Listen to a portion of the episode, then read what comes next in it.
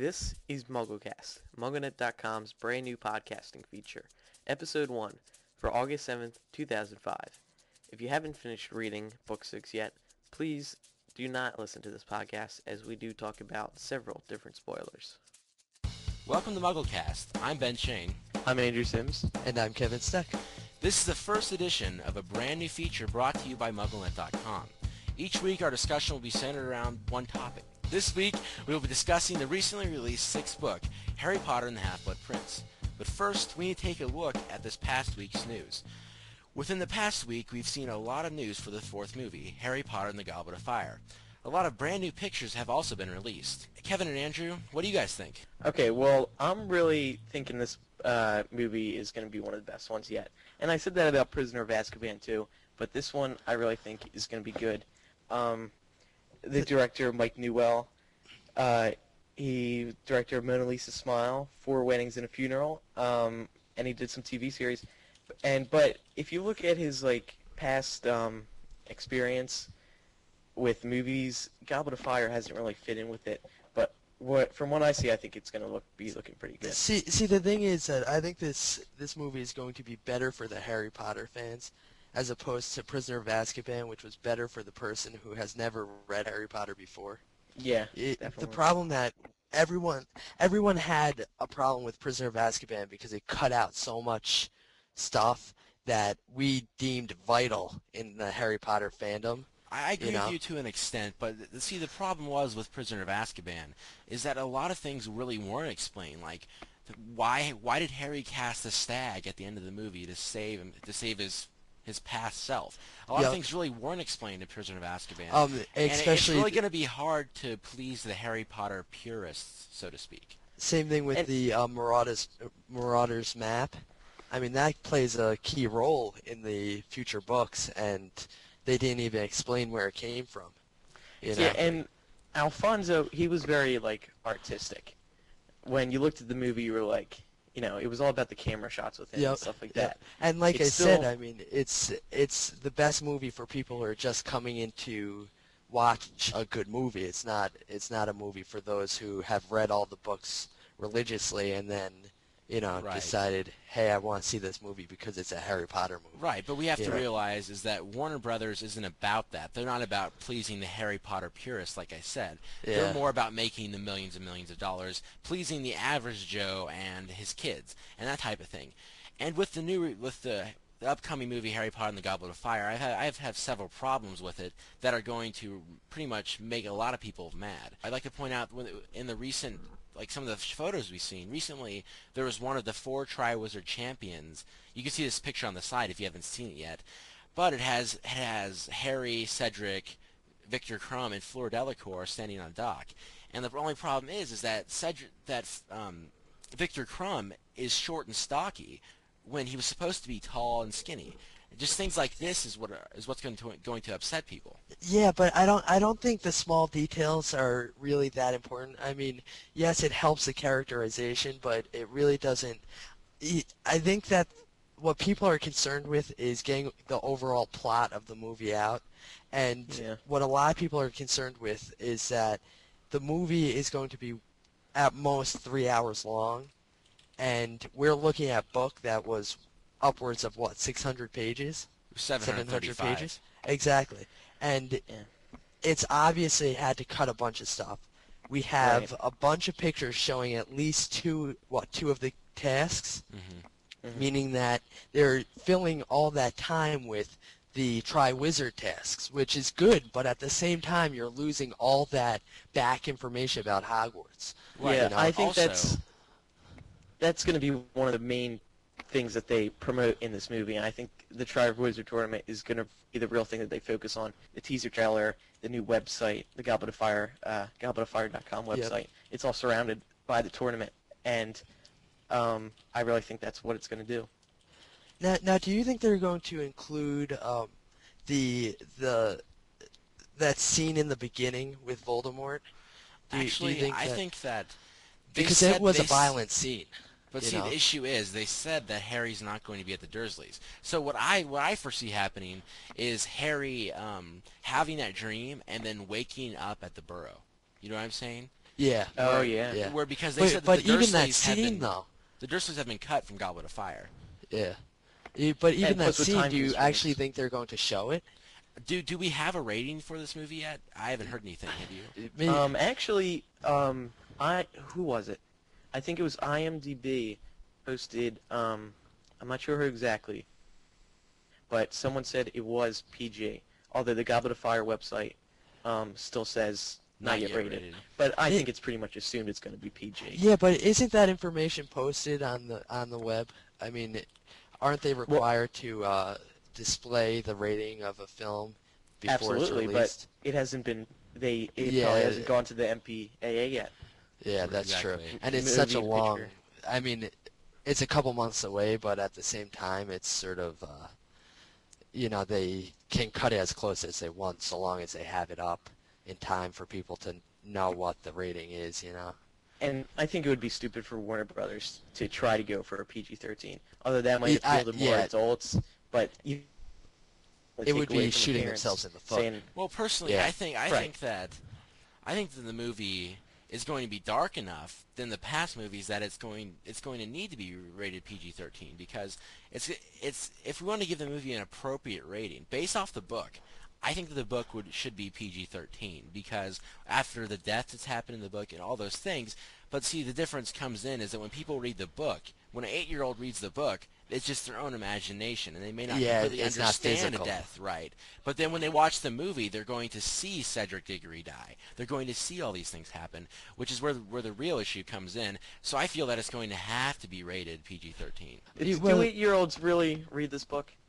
Is is it because Well, my brother, quite a few kids do. I, I mean, just- it's not really the eight-year-olds reading it; it's their parents reading it to the eight-year-olds. That's true. Um, and I- the problem, I think kids kids would be so intimidated by the length of it. Like, I mean, like unless you're really into Harry Potter.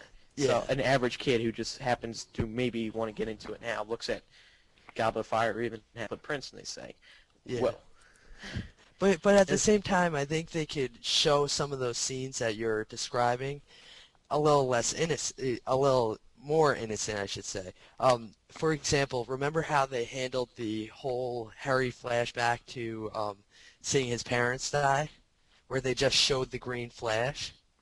I mean, they don't have to show him physically dying. They could just show a green flash and show him on the ground Right. which Right. isn't I mean it it gets a point across but at the same time it's not that disturbing. Um, one thing I am concerned about though is like Cruci how do you pronounce it Crucio Yeah.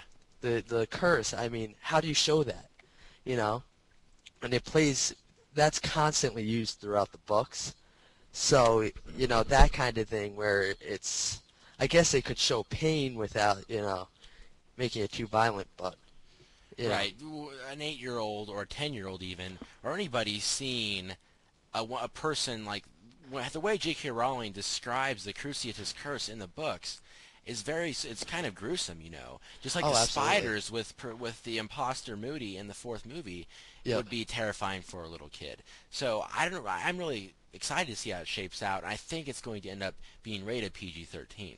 The movie is out in the United States on November 18th of this year, and Warner Brothers recently released a list of release dates for many countries throughout the world. The Philippines gets the movie the earliest on November 16th, which I would see how they would because I don't know what time zone they're in. It may be uh, further ahead of us. So when it's November 16th there, it may be, I mean, they may be behind us. So when it's November 16th there, it may already be the 17th at midnight here. Well, now I think it's time that we move on to this week's topic, where we're discussing Harry Potter and the Half-Blood Prince.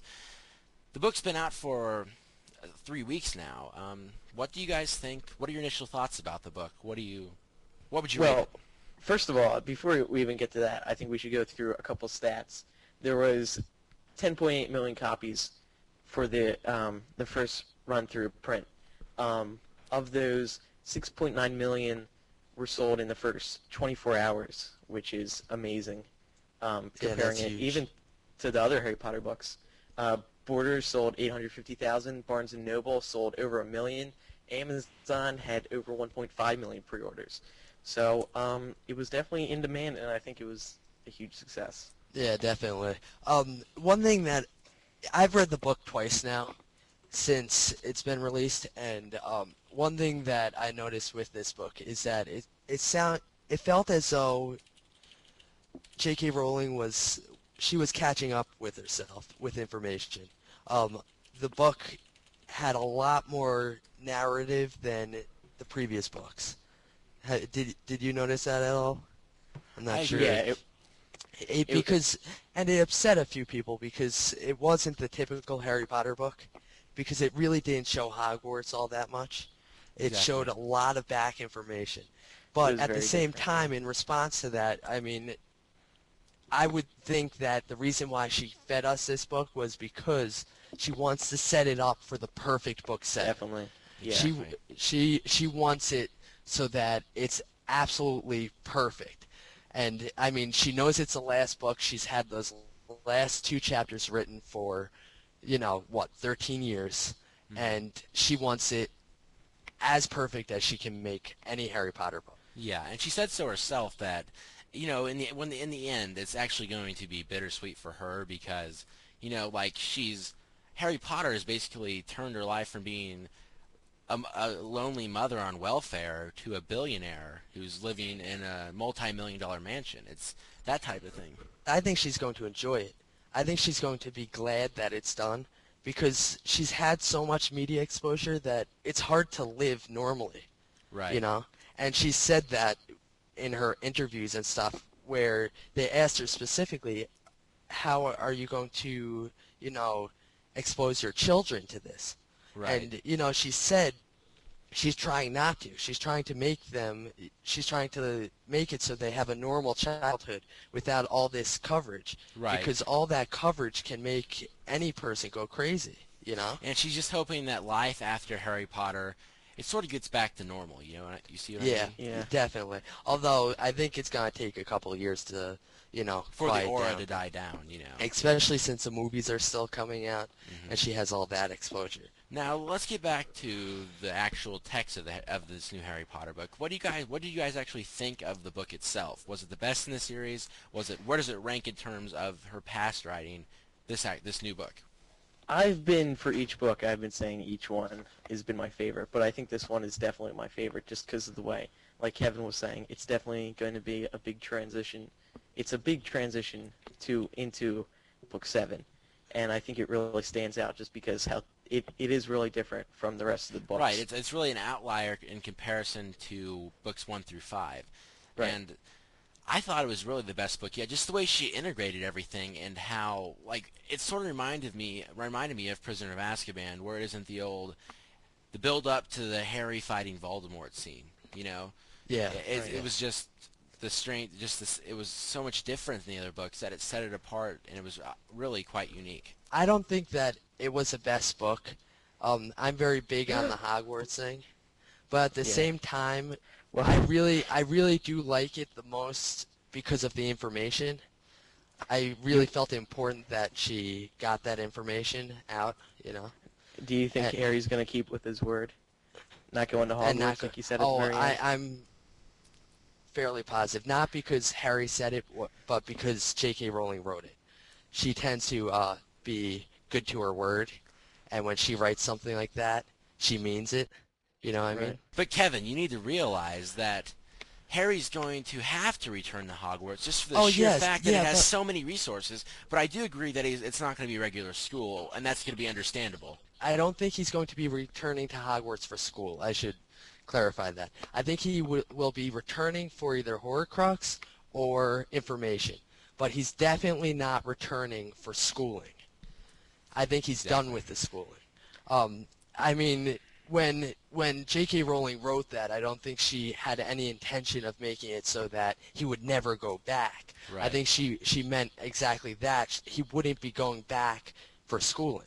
He's now Yeah. old enough to say no, I don't want to go to school, and he now has a responsibility that he needs to fulfill. You know, and she gave him every reason not to go back. Exactly. So, um, I mean, within this seventh book, she she essentially has what 600, 700 pages to help him find the Horcruxes, and then Save the Wizarding World. exactly, yep. And Good. speaking of Horcruxes, did did you guys pick out the um, Horcrux that she mentioned in book five? There's been so many theories on that. We'll- we'll, we'll Um, get that a little bit. but- we'll get to that a yeah. little bit later. With as Andrew mentioned with all those statistics, that within the first edition of Harry Potter and the Half-Blood Prince, like all the first edition printing, there were millions upon millions of copies printed, and they're actually misprinted copies, which in the end somehow are going to be worth more. people have, you know, when people find their misprinted books, they get all excited, and you know it's understandable. But when Yeah. you think about it, there's 10.8 million copies. It's bound to happen. You know, Yep. people. There, there are all kinds of mistakes just from pages missing. People would send us pictures. Look in my misprinted book, and you know we were all impressed and everything. But it, it's bound to happen. But is it going to be it- rare? I mean, is it going to be worth a lot? I think some hardcore collectors might like to have this. But I, Yeah, I but- really don't think it's going to be. I think the the Yeah, thing that- that's gonna be worth money is the signed copies. Those are Mhm. always the ones that get the money. Maybe if you have a signed um, Misprinted copy. mispron, e- exactly, you're you're you're all set. You know, keep that for ten years and you'll be separate life. Killing two But- birds with one stone. So, in this recent book, ever since the beginning of the series, J.K. Rowling has sort of had the so-called running bits, you know, like if you've read Wiz- if you've read Wizarding World Press's books, The Ultimate Unofficial Guide to the Mysteries Good of Harry books. Potter, Good a recent books. one was Yeah, just they are. out. You should everyone should go out and buy it. But the thing is is that they've mentioned these running bits like the number 7. In each book, we continue to mention the number 7 with everything. She called a lot of attention to seven this time though. Yes, It- with one the, thing the, with that- the Horcruxes in Yeah. Horcruxes, which, if if any of you perhaps have forgotten, they're each each individual piece of Voldemort's soul, which is keeping him immortal at the moment, which Harry must destroy in order to defeat Voldemort and essentially save the Wizarding World. We know what a few of the Horcruxes are.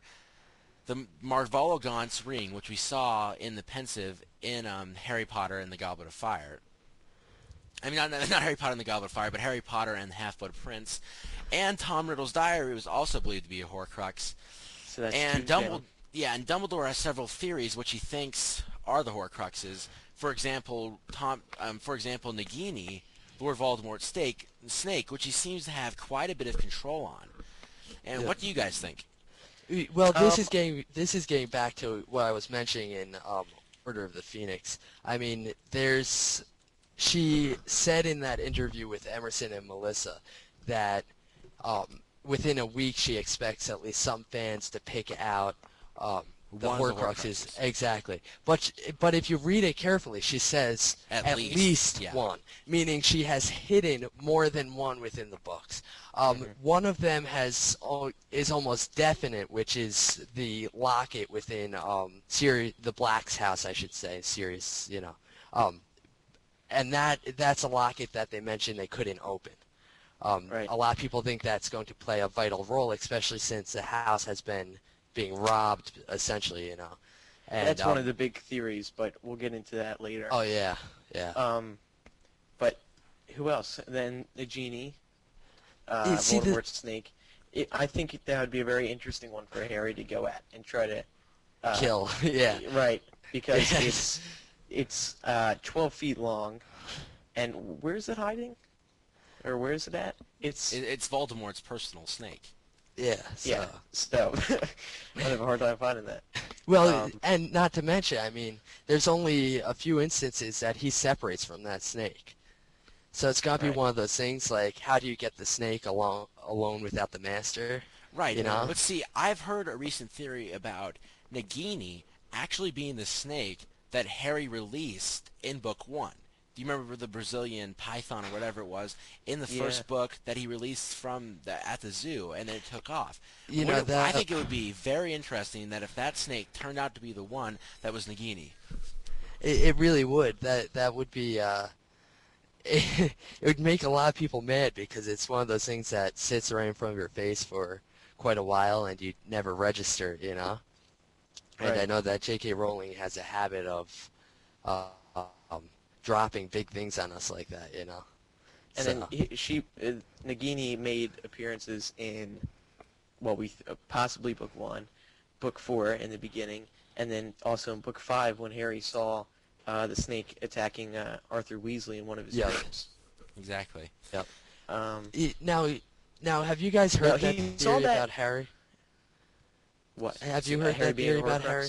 Yeah, a Um, lot of people have been posing that to me in questions in my email, and I See, just want I- to know the what thing you that guys think the thing it. that completely destroys that theory. Many tons of people have sent this in. Something such Loads as. Harry's Harry's scar being a Horcrux or Harry himself being a Horcrux. Yeah, the only issue one. here is is that Harry that Vol- that Dumbledore told Harry that he has to destroy each individual Horcrux then destroy the one that Voldemort is inhabiting, the one that g- gave him his body back. The thing is, Harry would have to first kill himself and then kill Voldemort in order to, to save the Wizarding World, which really doesn't seem very likely. What But I you think that's why they suggested the scar, because I believe if um, you remember the first book when Dumbledore introduced um, Harry, and uh, McGonagall, I believe, made a comment about Harry's scar and Dumbledore removing it, and he said even if I could, um, scars tend to come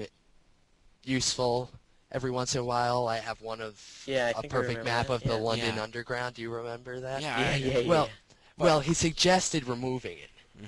and what a lot of people have been sending to me, and I mean, I'm not, sh- I I can't make a clear judgment whether it's you know a possible theory or not, but they've been saying that it's possible that Harry will have to remove his own scar, and Somehow.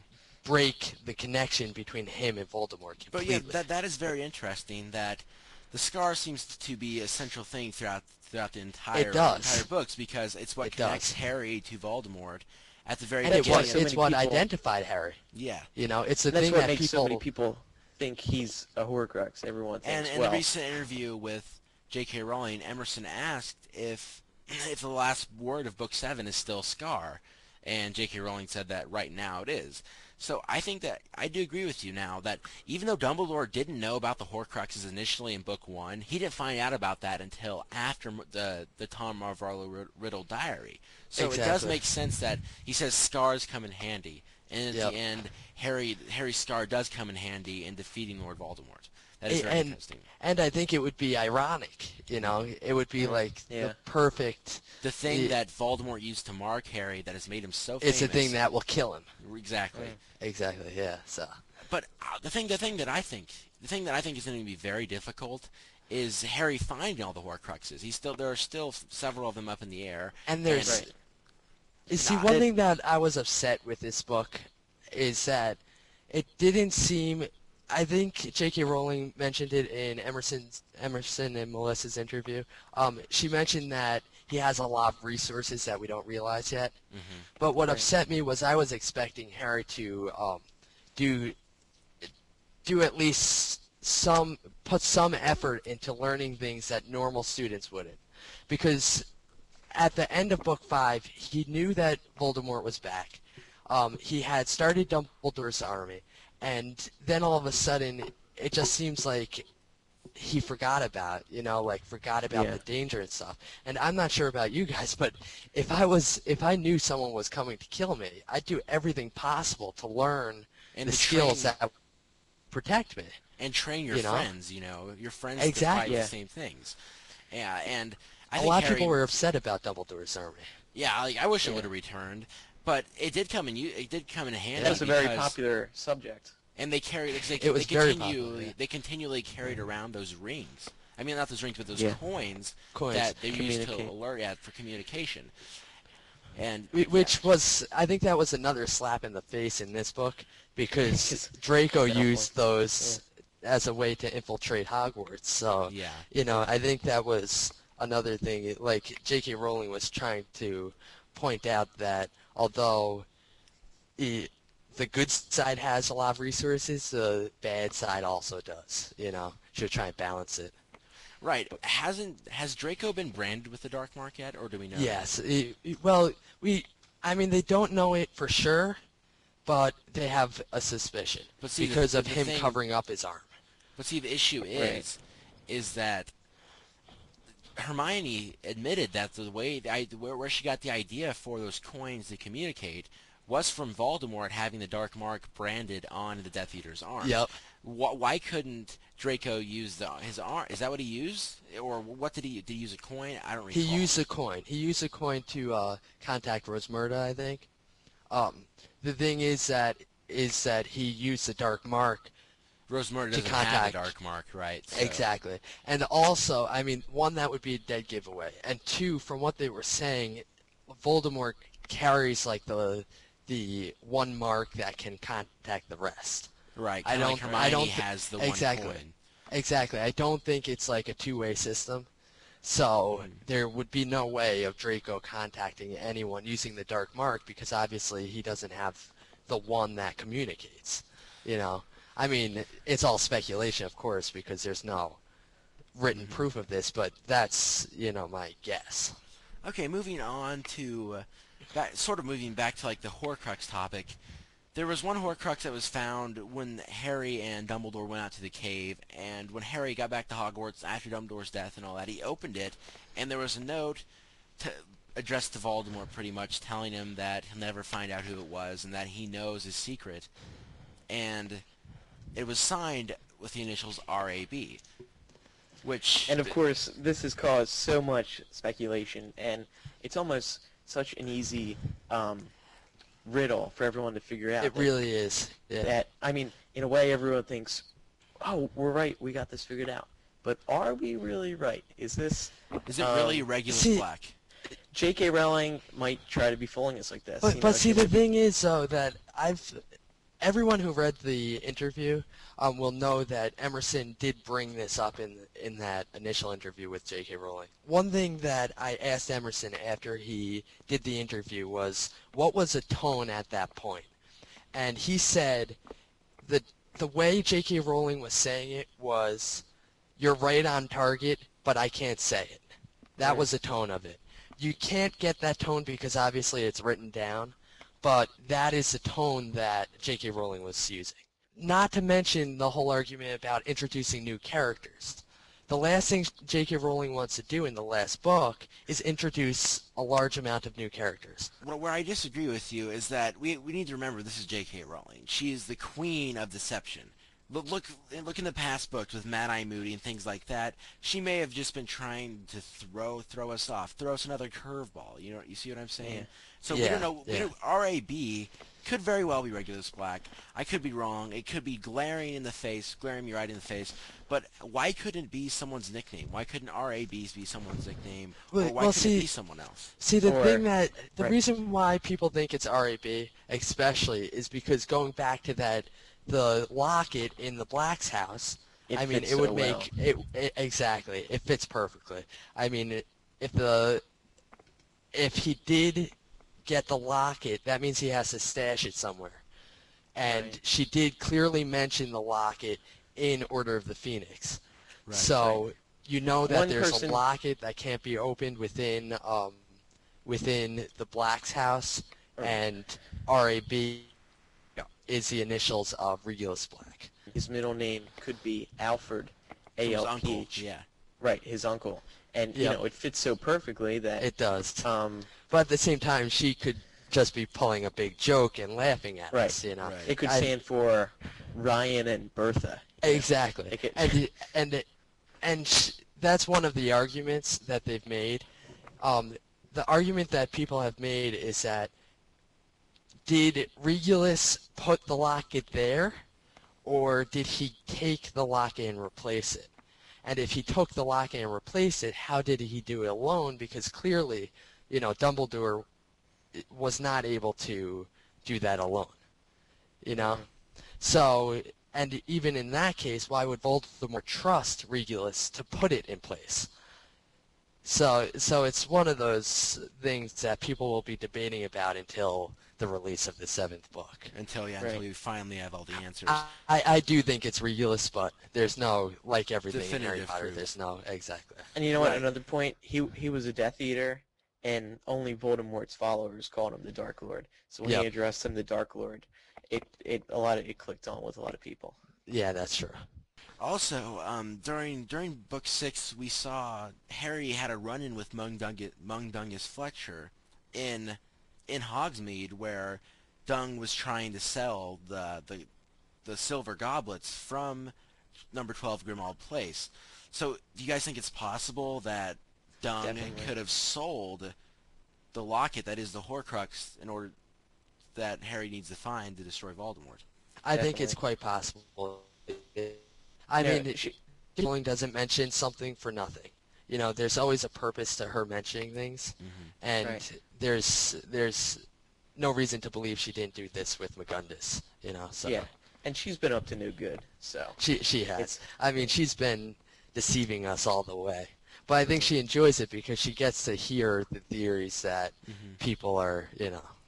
See, in book seven, Harry's going to have to find some way to be able to track down these Horcruxes. There has to be something that identifies them because why couldn't why couldn't Voldemort just make like some old boot a Horcrux? You know, it's it's that type of thing. I know it's going to be the Founder's items, but like I said, then he's going to have to return to Hogwarts to do some research. Like it was Gryffindor's sword, you know, or could it what could it be? Um, the, the item of Ravenclaw's. Well, well, from what people say, um, it's definitely not Gryffindor's sword.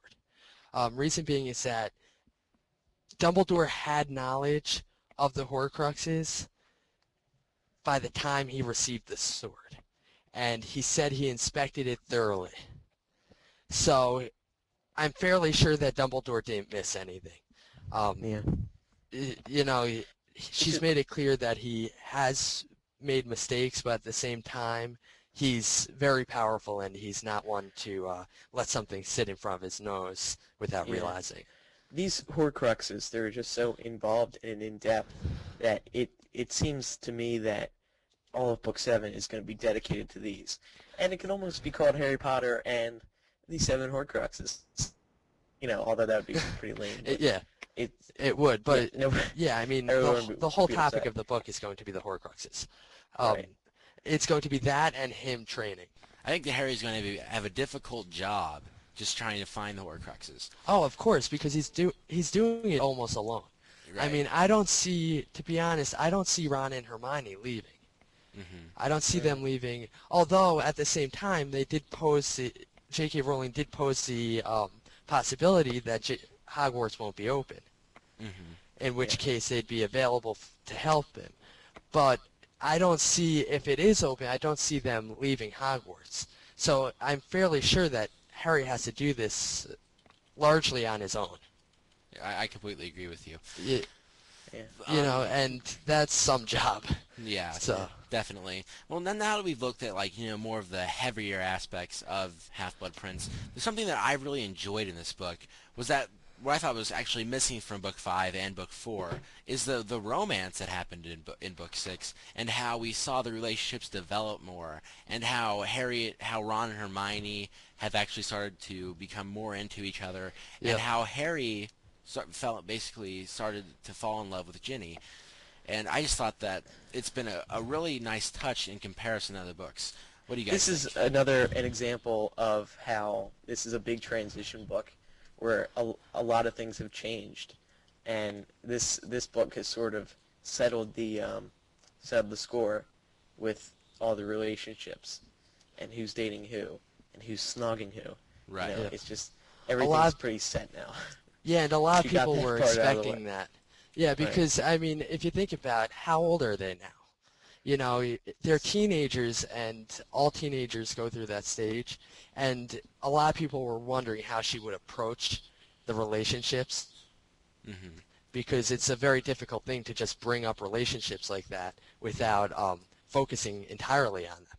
You know, so so I think she actually did a pretty a fairly decent job. I mean, the a lot of people were disappointed about the um, Harry and Hermione thing, but Mhm. um, other I mean, it did. It disappointed quite a few And people. that's also kind But- of a Oh, yeah. touchy subject. But it, it is a touchy subject, but at the same time, you know, they have rights to their own opinions, and um, this is the way J.K. Rowling chose to write it. I think that Harry and Hermione, like in fan fiction stories, and that ship, so to speak, is actually I, I kind of enjoy seeing those two two characters be dating and stuff.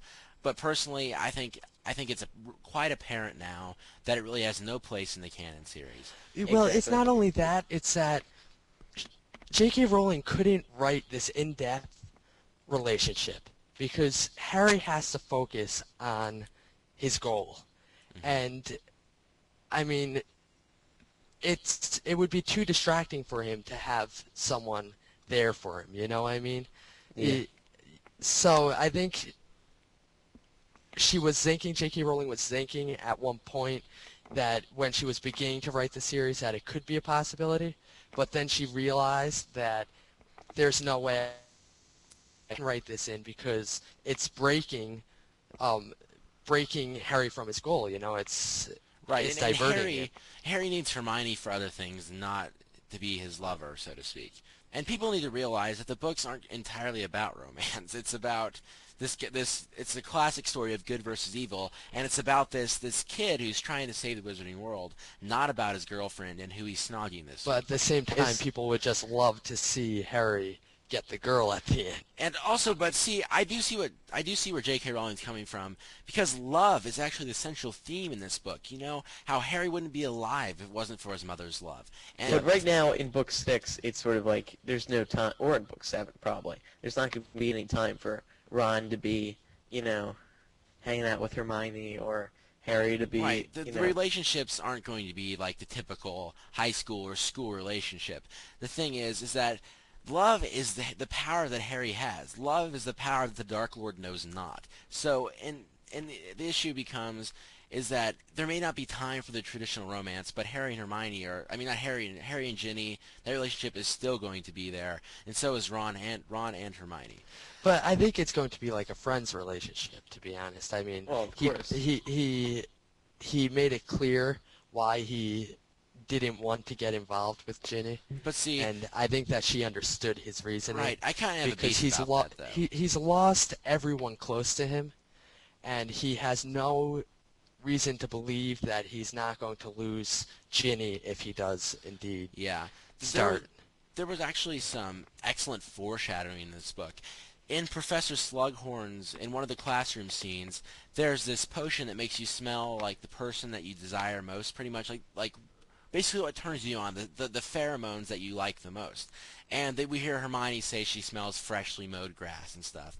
And then, then Harry mentions that he smells a flowery scent that he previously thinks that he's sniffed at the at the burrow Yep.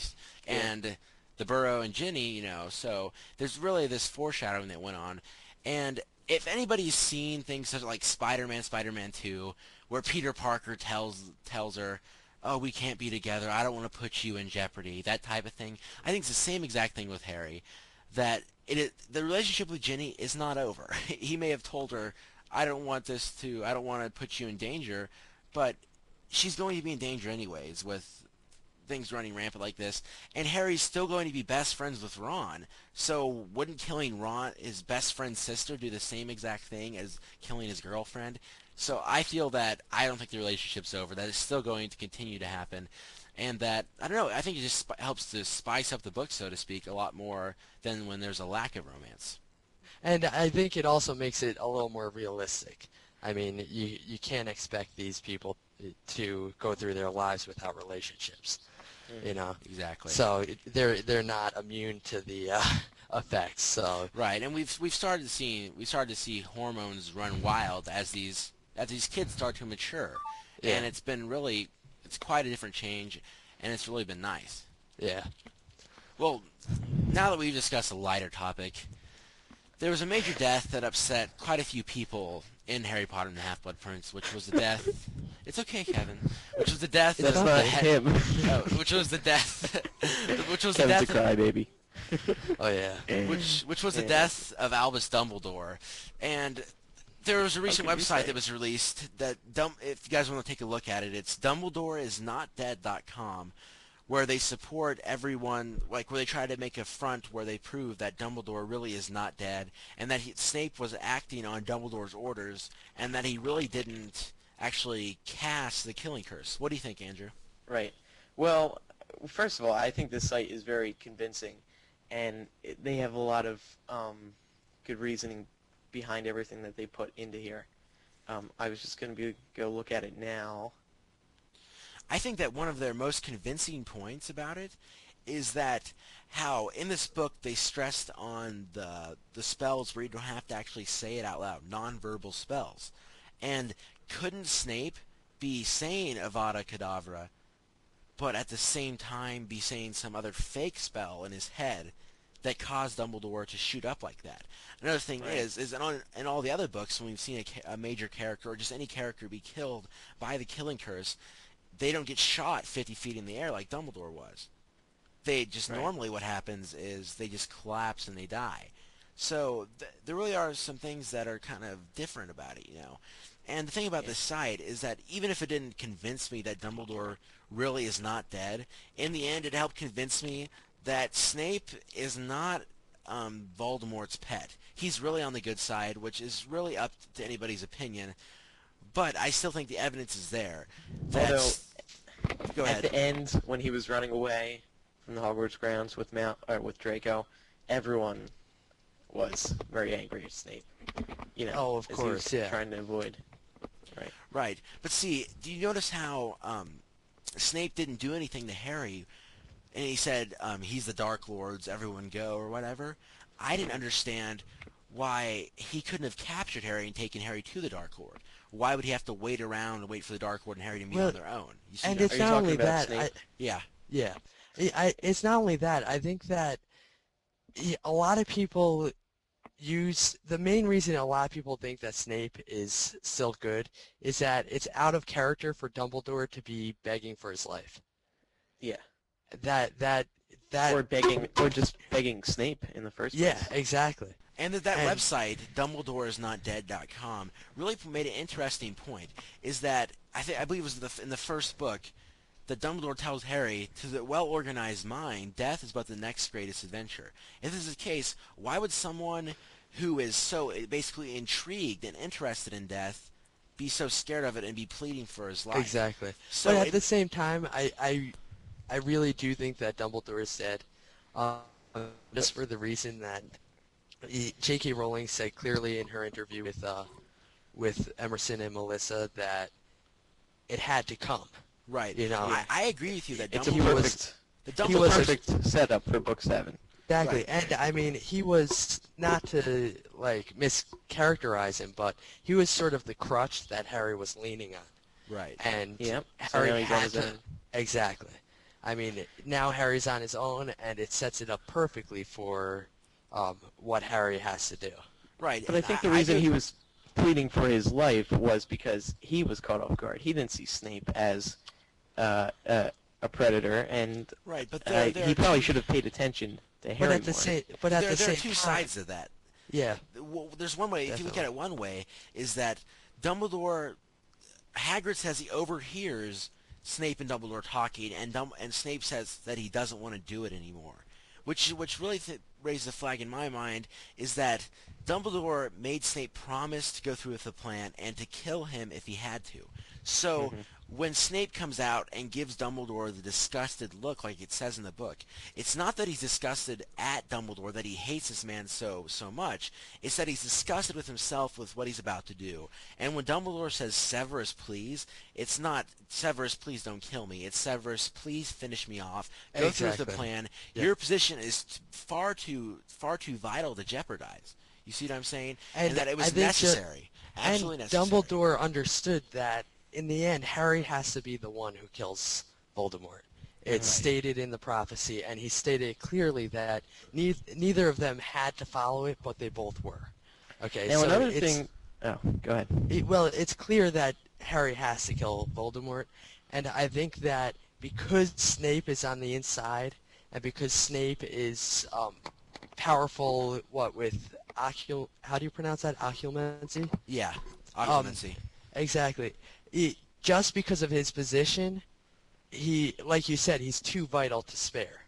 And Dumbledore is sitting on the sidelines while all this stuff is going on. I mean, I'm sure he realized what he had to do, you know? Now, ano- another thing um, that is interesting, or the question is, um, we saw him, obviously Dumbledore died, and then when Harry went back into his office, uh, Dumbledore's picture was above his desk, and he was sleeping. Now, Yep. is Harry going to be able to have any communication with the portrait because the portraits can talk, Right. but can they offer the same information Kevin when and I they're dead? Kevin and I discussed this before, and we, we basically came to the conclusion that it transfers their personality, but not like all the information that okay. they have. Yeah. So and and uh, I mean, she's she's hinted at that as well. Um, the the mean the portraits that portrayed mean um, or evil people tended to be evil. You know, they didn't have Yeah. any memories other than the memories they gained while being a portrait. right. J.K. Yeah. Rowling never really explained to us. She how that really works. didn't. So She really do, didn't. Do you think Harry is gonna just assume? Do you think he's gonna try, or because I think I would think he would at least approach the picture. Yeah, and and not to mention happens. why why would someone become a portrait and not a ghost? And has But it see, been I think that- Has it? I, I, I think that if if it could, if you if the case was that say Harry's parents are dead, why couldn't he just have portraits made of them then talk to Exactly. him? You see, so I really don't think that it really it's really Dumbledore in the portrait. It's just It's just a mirror of his personality. Yep. That that makes the most sense because I don't see it very fitting that it transfers over and it's actually the person. In But the at portrait. the same time, that could be useful to Harry as well, because Right. Dumbledore seemed to be the person who focused Harry the most, and maybe just a glimpse of his personality will contribute to Harry in the seventh book. You know, and So that's what is- people have been hinting at. Is McGonagall gonna take over for Dumbledore if Well, school if, goes if, on? if Hogwarts is open, I I think that did they mentioned that she was the newly the newly appointed headmistress. So Right. Yeah, she said I that. yeah, so I think that the school opens it's going to be her, but the thing is we're going we're going to be missing a defense against the dark arts teacher and a transfiguration teacher. Th- that's also see a lot of people brought that up to me in emails as well. Um, McGonagall asked Harry what happened, and Harry refused to tell her. And a lot of people um, e- thought that was strange. Because He doesn't Well, have Harry a said it personal was because- relationship with right, that's with that Harry said he wanted to keep. Well, Harry said he wanted it was personal between himself and Dumbledore. So, I, you know, he was probably too shooken up at that point too, but I also think Harry's not really ever going to explain it fully to anyone. It's because he hasn't forged the relationship with with McGonagall that he's had with Dumbledore over these past Yeah, few that's years. true. You know, he said that he's still Dumbledore's man, you know, Mm-hmm. and that he's going to continue to remain loyal to what Dumbledore was trying to do and how Dumbledore was trying to save the, in essence, save the Wizarding world. So it's really, it's quite important that Harry continue to feed off the knowledge that Dumbledore gave him Yep. and McGonagall is certainly not nearly as vital as Dumbledore was to Harry, and that it's really time for Harry to go out on his own. Yep, definitely. Um, one of the other things someone brought up to me is the um, Pensieve. Pensieve, Um, yeah. Yeah. What what happens with um, Dumbledore's memories? I think the memories will still be there because I I just I don't know why why the memories would disappear because And- he, he's extracting the memories. Exactly, for and other- see, that's the thing that people were bringing up. What, what do you, Dumbledore, knowing that he's going to do something vital and something extremely dangerous, what would a man who knows that he's facing this huge danger put into something that could store his thoughts and his memories? You know, they think that it's going to play a part in what Harry does because he may be able to access some of the memories that Dumbledore possibly left for him. Pretty much overall, book six was basically a a twist in the series, and an, another really one was, of the yeah. many twists that J.K. Rowling has continually throw at continued to throw at us. And I really do expect great things for book seven, and it's really going to be sad to Everything's see set up now, so Yeah. Yeah, it it's going to be is. sad to see the series end. And It I don't, I don't really is. understand how J.K. Rowling can say that the book is going to be shorter than than Order of the Phoenix when she has all of these loose ends to tie in. I just Well, I, I, did she ever say it was going to be short? I remember she said that hearing- in the in the interview with um, Emerson and Melissa. Well, she she said she she said specifically, and I agree with her fully. Um, it's as long as it has to be. right. She she It's- you don't write a book for length, you write a book for content.